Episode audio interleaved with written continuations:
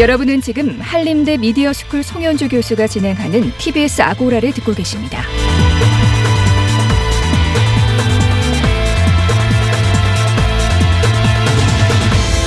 이슈의 논점과 사실관계를 짚어보는 TBS 아고라 두 번째 광장입니다.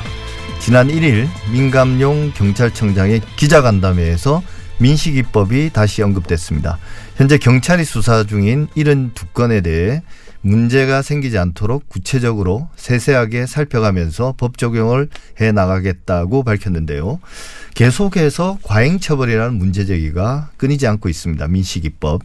정말 우려할 만한 법인지 오해는 없는지 민식이법을 다루는 언론이 유념해야 될 점은 뭔지 정경일 교통전문 변호사와 함께 이야기 나눠보겠습니다. 어서 오십시오. 네, 안녕하세요. 예, 시행한 지 좀 시간이 지나긴 했는데요. 민식이법. 네. 근데 논란은 점점 커지고 있는 것 같습니다. 네, 맞습니다. 민식이법이라고 하면 좀뭐 일반인들이 생각할 때는 처벌 수위가 강해졌다. 네. 이 정도 생각만 하고 있는 것 같거든요. 네. 근데 법안의 주요 내용을 다시 한번 좀 짚어주시면 좋겠습니다. 네. 먼저 처벌을 가중한 것도 있지만 어린이 보호구역 내에서 과속 단속 카메라 그리고 과속 방지턱 신호등 설치를 과거에는 의무화가 아니었는데 예. 이제는 무조건 설치하도록 의무화는 도로교통법 개정 내용이 있고 예. 그 다음으로 이제 어린이 보호구역 내에서 어린이를 다치게 한 경우 과거에는 일률적으로 사망이든 부상이든 무조건 5년 이하의 근고 또는 2천만 이하에 처하던 것을 부상 사망을 나누어 가지고 더 가중 처벌하도록 개정은 되었습니다. 부상의 경우에는 그 1년에서 15년 이하의 징역형 또는 500만 원에서 3천만 원 이하의 벌금형, 사망의 경우에는 무기징역 또는 3년 이상의 징역형으로 처벌이 가중된 건 맞습니다. 예, 그러니까 첫 번째로는 어 사고를 예방하기 위한 조치를 강제적으로 시행한다. 네. 예. 그 내용이 있고 두 번째는 이런 상황에서도 사고가 발생할 경우는 과실에 따라서 좀더 엄중한 처벌을 한다. 이게 이제 민식이법의 주요 두 가지 내용인 거죠. 그렇죠. 예, 맞습니다. 그래서 이제 그 원래 민식이법을 촉발한 네. 그 운전자에게 최근 지난 4월에 네. 금고 2년이 선고됐습니다. 네. 근데 이게 2년의 양형이 나온 이유 네. 그리고 이제 이건 민식이법이 적용된 건 아니잖아요. 아니죠. 예. 국법에 의해서 네. 이제 적용된 건데 네, 예. 같은 상황에서 민식이법을 적용하면 어느 네. 정도의 형량이 나오는 건지요? 네. 먼저 이 사건 그게 민식법을 촉발한 교통사고 같은 경우에 먼저 지금 이야기 나오는 것이 운전자가 억울하다. 예. 갑자기 나오는 어린이를 충격하면서 발생된 사고인데 억울한 운전자다. 2년의 형이 너무 과도하다. 이런 말까지 나오고 있는데요. 예. 이 건에 대해서는 민식이법이 적용 안 됐고 민식이법 적용 안 된 사안에서도 사고 장소가 횡단보도입니다. 신호등은 뭐 횡단보도 같으면 차로 안 가, 가려서 보이든 안 보이든 보행자에게 조심해야 됩니다. 그걸 다 그렇죠. 하지 못해서 발생된 사고이기 때문에 이러한 건은 기본적으로 운전자가 과실이 훨씬 많고요. 뭐 과실 비율 구체적으로 따진다면 80% 정도 돼 보이는 사안입니다. 예. 그리고 또 보통 5년 이하의 근고를 하지만 지금 민식이법이 적용 안 돼도 대법원 양형 기준을 보면 기본형이 8월에서 2년이고 가중 사유가 있는 경우 1년에서 3년입니다. 예. 이 건 같은 경우에는 가중 사유가 있는 1년에서 3년 그 사이에서 판단한 것이고요. 그런데 예. 이러한 유사건이 민식이법이 적용된다면 지금보다는 더 가중될 것인데 아직 대법원 양형 기준이 정해지진 않았습니다. 예. 그래서 정확하게 예상을 할 수 없겠지만 대법원 양형 기준은 1년에서 3년이 아닌 3년에서 5년 정도로 상향될 것으로 보이고 실제 법원의 선고형은 이번 건 같은 경우는 근고 2년이지만 이제는 3, 4년 징역형이 예상은 됩니다. 예. 그러니까 우리가 운전자들이 막연한 공포들을 가지고 있지 않습니까? 갑자기 네. 길에서 누가 튀어나오고. 네. 근데 실제로 이제 횡단보도 근처에 가면 네. 당연히 서행을 하고 네. 주의를 기울이는 게 이제 기본이지 네, 않습니까? 맞습니다. 근데 그걸 안 해서 갑자기 튀어나오든 어쨌든 이게 고속도로도 아니고요. 네. 그런 상황에서 발생하면 과실 비율이 높은 거죠. 맞습니다. 거기에 대한 금고 2년이라는 게 적절한 형량인데 네. 이제 조금 더 높아지는 건 분명한 거고요. 네. 근데 이제 우리가 이 민식 입법이 등장하기 이전에 이런 네. 교통사고가 이제 법률 개정의 계기가 되긴 했지만 네. 사실 어린이 보호구역 그 스쿨존에서의 경각심은 상당히 부족한 건 아니었나요? 과거에. 네, 맞습니다. 보통 이제 스쿨존이 도입된 것이 1995년에 도입되었고요. 그렇게 네. 도입만 되어가지고 교통사고 방지에 아무런 도움도 안 되니까 어린이의 생명 가치 안전이 계속 침해되니까 2009년도부터는 지금과 마찬가지로 민식이법과 똑같습니다. 네. 어린이 보호구역 내에서 제한 속도를 위반하거나 아니면 제한 속도를 지키더라도 어린이 안전에 유인을 다하지 못하면 형사처벌 받도록 2008년도부터 규정이 돼 있었습니다. 예. 12대 중과실로 두고 있었고요. 그래도 안 되니까 이번에 12대 중과실에 있던 것을 형량을 더 높인 것입니다. 예. 뭐 이번에까지 형량까지 높였는데 또 이렇게 또 안 된다면 어떤 또 조치가 나올지에 대해서는 예, 그래서는 안 되겠죠. 그 사실은 우리 운전자들이 저도 운전자입니다만 네. 변호사님도 그럴 거고 네. 그러니까 어린이 보호 구역 뭐 전반적으로 안전과 관련해 가지고 그 운전의 기본 수칙들을 잘 지켜오지 않았다는 거잖아요. 그렇죠. 예. 예. 근데 이제 구체적으로 민식이법 가운데 특히 논란이 되는 게 네. 그러니까 안전운전 의무를 위반해서 네. 어, 13살 미만 어린이를 상대로 사고를 내면 네. 가중 처벌하는 부분. 네. 근데 시속 30km 이하였다더라도 네. 사고를 내면 무조건 네. 처벌 대상이 된다. 네. 운전자가 아무리 조심해도 이제 튀어나온 아이를 어떻게 피하냐 네. 이런 식의 이제 우려와 함께 네. 이 과잉 처벌 논란 이게 네. 핵심이지 않습니까? 예, 맞습니다. 그게 급게 이게 이제 민식이법이 악법이다 네. 이런 주장까지 나오고 어 실제 근데 스쿨존에서 어린이 네. 보호구역에서 교통사고 발생하면 운전자는 무조건 처벌받는 건가요?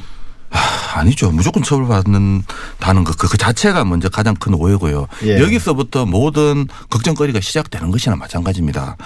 어린이 보호구역 내에서 사고가 발생할 때 운전자가 주요 의무를 다 안 했을 때 처벌받는 것이고요. 예. 제한 속도는 기본적으로 지키고 그리고 어린이 안전에 유의를 다하면 일단은 사고가 안 나고 사고가 나더라도 형사처벌 받지 않습니다. 그런데 이 부분이 먼저가 전제가 되고 예외적으로 사고 발생했을 때 처벌이 어떻게 되느냐라고 논의되는 예. 것이 아니라 사고 발생되면 모두 다 책임진다. 그런데 오히려 처벌 형량은 더 높아졌다. 그러면 당연히 악법이죠. 근데 예. 그렇게 되는 부분에 대해서 많은 부분은 오해가 있습니다. 지금 또 가장 큰 것이 먼저 무조건 처벌받는 것이 아니라는 부분. 예. 그다음에 그러면 보통 이렇게 말해요. 그러면 어린이 보호구에 사고 났는데 처벌 안 받는 경우가 어디 있느냐. 현실적으로 없지 않냐. 현실을 보라. 이렇게 이야기하는데 여기 2019년 1월부터 3월 달까지 그러니까 한 1년간 어린이 보호구역 내 교통사고와 관련된 법원 판결문 76건 정도를 분석한 결과를 보면요. 예. 서울신문에서 한번 기사를 봤습니다. 76건 중에 5건은 무죄 판결이 있었고요. 예. 47건은 속도 위반이나 신호 위반에 해당되었고 22건은 단순 주의 의무 위반으로 결론이 났다고 합니다. 예. 단순 주의 의무는 어떤 거냐면 횡단보도 사고나 아니 보, 보행자 보호 의무 위반한 거 누가 봐도 주의 의무 위반한 게 명확한 경우라고 합니다.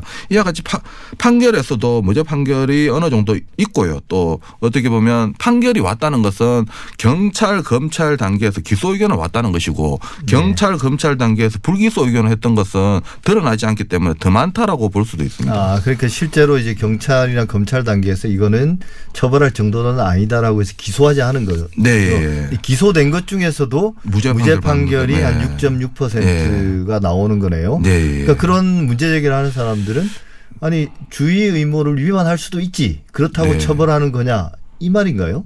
아닙니다. 지금 먼저 전제가 예. 걱정하시는 분들 전제는 교통사고 안 날 수는 없지 않느냐. 그렇죠. 나면 무조건 처벌받는다. 그런데 형량은 더 높아졌다. 예. 그러니까 악법 아니냐. 이 논리로 가고 있습니다. 그런데 예. 사고 난다고 일단 무조건 처벌받는 것이 아니고요. 예. 그리고 또 사고 나 자기가 주의 의무를 다하면 사고가 안 나고 처벌도 예. 안 받습니다. 사고 사고가 날 확률이 확 네, 줄어들겠죠. 또 현실적으로 또 뭐 이제 무조건 다 처벌받는다. 근데 현실적으로 다 처벌받는 게 아니라는 것은 뭐 제가 예. 뉴스 이야기 들은 거 마찬가지고 또 이걸 계속 걱정하니까 하다못해 청와대에서도 직접 이런 부분 없도록 철두철미하게 자기들도 조사하겠다라고 이야기까지 나왔습니다. 예. 그럼 한번 지켜봐야 될 부분이고 또 지금 계속 문제되는 것이 뭐 주의 의무 부분에 대해서 따진다면 아까 전에 이야기했지만 민식이 사고에서도 그 운전자가 억울한 운전자라는 말까지 나오는데 예. 신호등 없는 횡단보도에서 일시정지 의무 위반으로 오히려 과실이 80% 있는 운전자입니다. 억울한 운전자가 아니라 오히려 예. 보행자가 억울한 보행자입니다. 그리고 또 기존에도 이미 다 처벌받았습니다. 2009년도부터 예. 스쿨존 12대 중과실 위반으로 형사처벌 했었고요. 이 부분이 뭐 주의 의무가 더 추가된 것도 없고 단지 형량만 올라갔을 뿐입니다. 예. 근데 뭐 오히려 새롭게 뭐 막 없는 것을 만들어 가지고 처벌하느냐 이런 이런 식으로 많은 오해가 있는 것 같습니다. 예. 근데 이제 민식이법 시행 이후에 이걸 다시 네. 개정하자는 국민청원이 예. 35만 명 이상의 동의를 얻었고요. 네. 또 심지어 민식이법을 예. 풍자하는 그런 게임도 등장하고 예. 또 유가족에 대한 비난, 네. 뭐 조롱까지 이어지고 있는 상황입니다. 근데 이제 실제로 민식이법이 도입되는데 가장 큰 원동력이 네. 국민적 합의였지 않습니까? 맞습니다. 예. 근데 이제 이 과거와 그 과거도 이제 사실은 뭐 작년 재작년인데 예. 이때와 지금 이렇게 간극이 벌어진 이유는 뭘까요? 아. 어떻게 이해해야 될까요? 그 사실 뭐 저도 여기에 대한 정확한 답은 모르겠고 그냥 이렇게 된 건 아니냐라는 생각은 드는데 처음에 어떻게 보면 법이 제정될 때만 하더라도 모든 국민들이 공, 그 공감대가 형성되어 가지고 이렇게 만들어졌는데 이건 또 정반대의 현상이 발생됐습니다. 이런 부분에 대해서는 만들어질 때까지 과정에 대해서는 문제 삼을 것이 없어 보이고 네. 만들어지고 난 뒤에 뭐 어떤 원인이 있지 않나 하는 생각은 들거든요. 예. 그러면 이 법에 대해서 어떤 부분에 대해서 계속적으로 지금 특히 유튜브 방송에서 이런 게 많던데 법을 공격하는 것 뿐만 아니라 그 가족까지도 공격하고 있습니다. 뭐 속도 부분에 대해서 거짓말했다, 샤넬백이 있다, 뭐 7억을 청구했다, 법도 잘 모른다, 뭐 엄마가 불러가지고 넘어가다 그러댔다, 무단횡단이다, 뭐 오히려 사고 나면 인생 끝장이다, 극단적 이야기 하는데 전부 다 거짓말이거든요. 아, 이게 가짜 뉴스인가요? 예, 예. 이런 식으로 나가는 것 뿐만 아니라 오히려 법에 대해서도 이미 이 법에 대해서 어떤 법이라는 것을 만들기 전에 말을 안 하고 뚝딱 만든 게 아니라 이미 어느 정도에 대해서도 알고 있는 상태에서 국, 국회의원의 투표를 거쳐서 만들어졌습니다. 예. 그런데 만들어지고 난 뒤에는 이러이러한 경우에는 오히려 위험하다, 이런 경우 위험하다, 이런 식으로 돼버리니까 오히려 찬성했었던 분들도 오히려 반대하고 그런 입장이 아닐까 하는 생각은 듭니다. 예. 그러니까 당장 이제 불편해지고 또 혹시나 또 사고 나면 무조건 처벌받아야 된다. 그런 듯 약간의 네. 두려움도 있고 네. 예, 그런 게 이제 과, 과도하게 부풀려져서 어, 그런 어떤 반응들이 나온다는 뭐 저도 그런 생각이 좀 들긴 하는데요. 근데 이제 별개 문제로 네. 민식이법을 비롯해서 실제 이제 법명 대신 네. 관련자 이름, 네. 이제 피해자나 가해자 이름, 특히 뭐 가해자는 그렇다 치더라도 네. 어, 피해자 이름을 법안에 붙이는 이른바 네이밍 예. 이런 사례가 늘고 있는데요. 네. 어, 이게 좀 쉽게 부를 수 있으니까 그런 음, 긍정적인 그렇죠. 효과도 예. 있지만 예. 오히려 이제 방금 말씀하신 것처럼 이 희생자 가족들의 이 불만이나 논란에 타겟이 되는 경우도 그렇죠. 있지 예. 않습니까? 이번이 어떻게 보면 예, 이게 희생자 이름을 붙인 법안 발의에 대해서 어떻게 보십니까? 저도 이번 민식이법이 있기 전에는 그런 부분에 대해서 긍정적으로 생각했는데 예. 뭐 외국에서는 오히려 법안한 의원의 이름을 따가지고 법을 만들기도 한다라고 하는데 희생자 가족의 동의만 된다면 뭐 만드는데 문제 안 된다고 생각했지만 이번 민식이법을 겪고 나니까 이와 같이 예. 터무니없는 비난으로 오히려 이걸로 끝나는 게 아니라 정치 싸움으로 번지는 경향도 있는 것 같고 오히려 국, 국민들의 의견까지 분열시키는 것 같습니다. 차라리 이런 논란거리 없애려면 아예 법명에 대한 개정안으로 하는 것이 무색무취하고 바람직해도 보입니다. 예. 그 민식이법을 포함, 포함해가지고 뭐 예. 최근에 이제 경주에 있었던 예. 그 교통사고 화제가 네. 됐던 이런 것들을 이제 우리 언론들이 보도할 때 예. 좀 어떤 문제점이나 네. 이런 것들에 대해서 좀 마지막으로 한번 말씀해 음. 주시죠.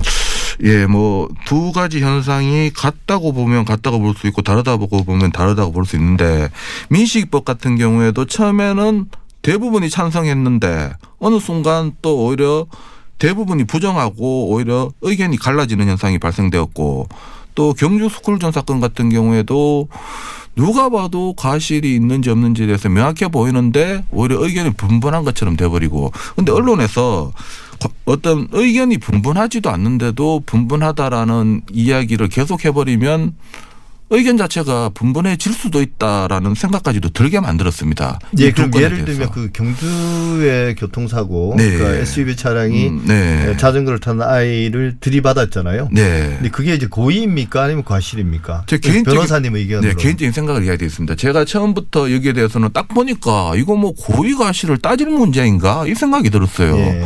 그런데 어느 순간 뉴스를 보니까 오히려 의견이 분분하다. 예. 이런 말이 나오더라고요. 그러니까 오히려 제가 생각을 다시 해봤어요.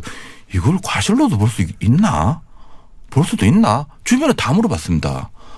그런데 그렇게 보는 사람 없고 이거는 사실 고의가 사실인지는 판사님이 판단하는 부분은 맞지만 궁극적으로 일반 국민이 봐가지고 누가 봐도 고의면 고의지 이걸 뭐 똑똑하다고 판사님이 고의를 과실로 판단하고 그렇게 볼 것은 아닙니다. 근데 제가 본 뉴스에서는 네. 이게 오히려 과실 전문가들은 과실로 보고 있다라고 이렇게 뉴스에서 나왔거든요. 예, 예. 그러면서 이제 교통사고 전문 뭐 주로 이제 변호사분들인데 이들 사이 의견이 엇갈린다 이렇게 실제로 보도가 나왔었어요.